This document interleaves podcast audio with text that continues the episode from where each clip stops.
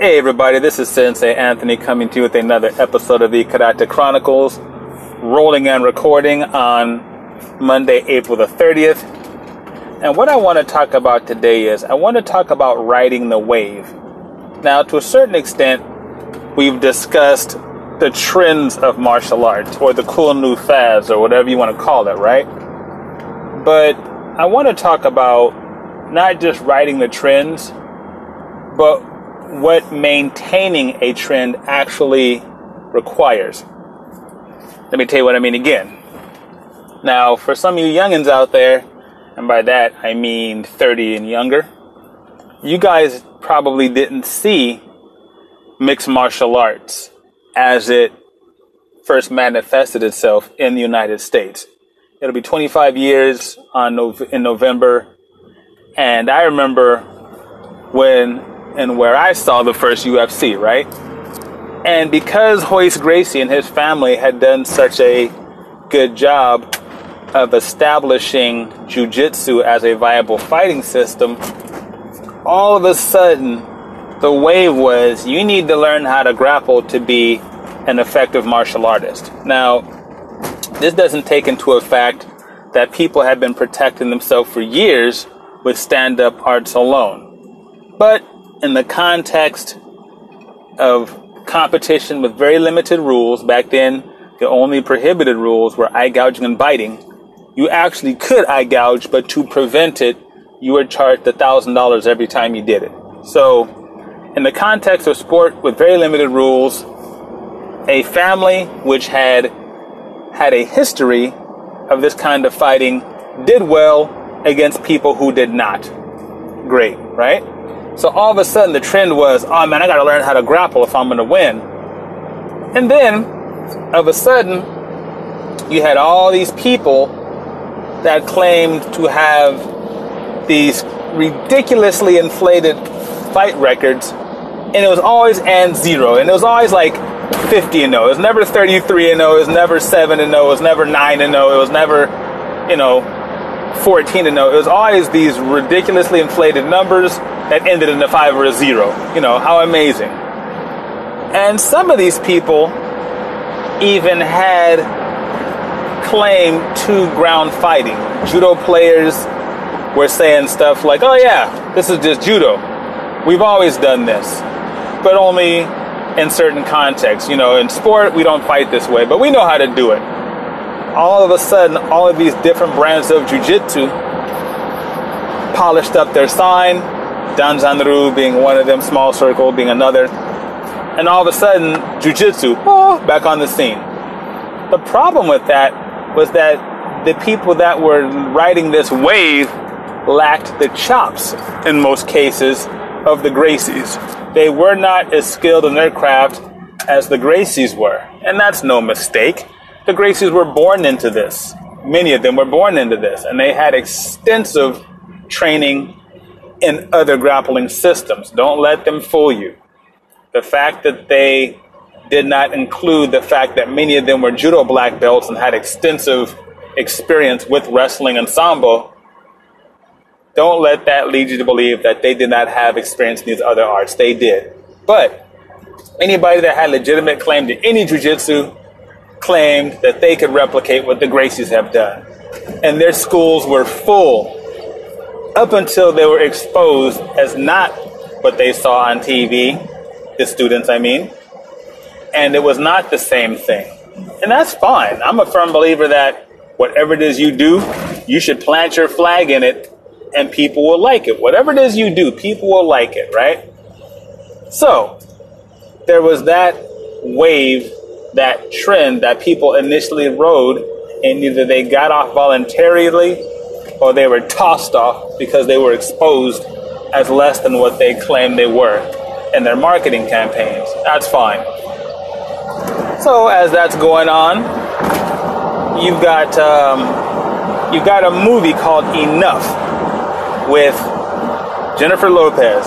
It was not a great movie. It wasn't the worst movie I've ever seen, but it exposed the masses to Krav Maga, the Israeli fighting system. And because of that, and because Jennifer Lopez looked so physically fit for the role, all of a sudden, Krav Maga schools start popping up all over the country. And anybody with some law enforcement, uh, military background, all these guys claim that they could teach, and girls, excuse me, all claim that they could teach Krav Maga and that they were qualified to do so. And really, to this day, Krav Maga still maintains a respectable reputation. It's been exposed in a little bit in the sense of there are not as many teachers of Krav Maga legitimately out there.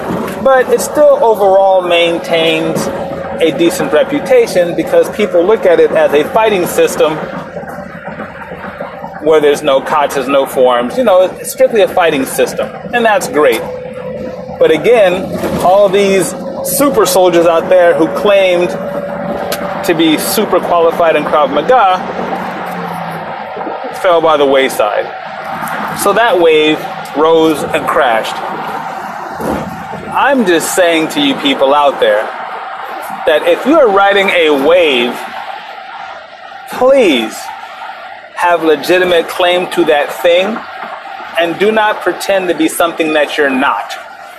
Now, my root art is karate. I have some pretty significant experience in jujitsu, judo, boxing, and a few other things. But I don't pretend to be something that I'm not. If I have to defend myself, I'm going to look to knock that person out with percussive weapons. Just because I know how to kick you in the legs, just because I know how to leg check a roundhouse kick, does not mean that I will ever, in any way, shape, or form, claim to have extensive experience in Thai boxing as people know it. I'm not going to lie to you that way. I've fought Thai boxers, I've sparred them, and I've done very well against them for a number of reasons. But I'm not going to claim to be a Muay Thai boxer my uncle was a Golden Gloves champion in boxing, and I learned a lot from him. But am I going to claim to be a boxer? No. I'm not going to do that. I'm not going to try to ride that wave because I don't do boxing in a way that would make me feel comfortable in just calling myself a boxer. I know other stuff, right?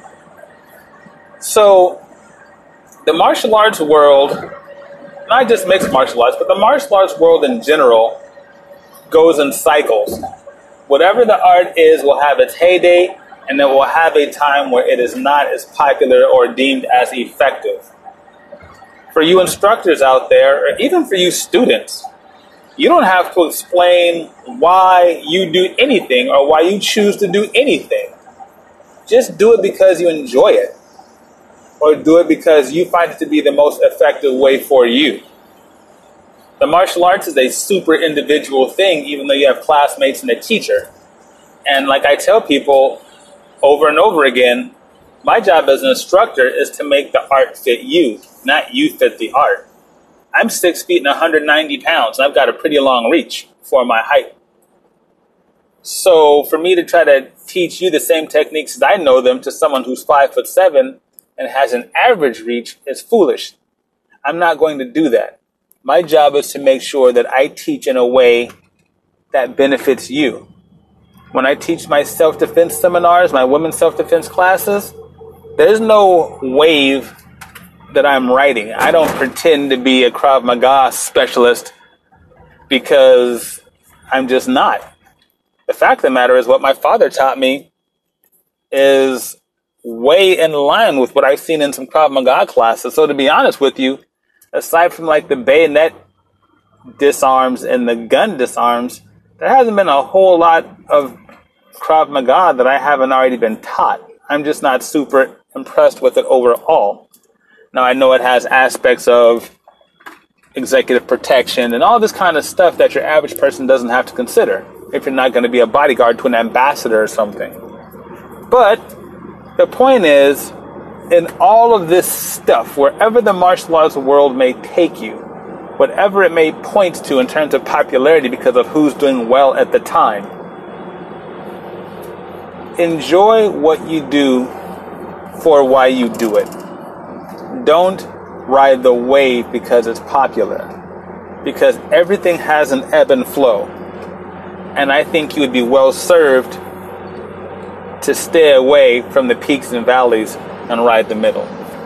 That's my kind of long winded rant for the day, but I just kind of felt like I needed to speak on that because as I'm closing in on 40 years in this game, I see the more things change, the more they stay the same, and the fact that there's not really anything new under the sun. So, like the stock market, it'll have great years and horrible years in terms of popularity or value to the masses. That doesn't mean that it cannot and will not benefit you individually, whether it's in the peak of its popularity or the absolute valley of its um, unpopularity. So, that being said, check me out at martialartsoakland.com. Check me out on YouTube under Anthony Thomas Martial Arts. And by, by far the most important thing, please be kind to yourselves and each other.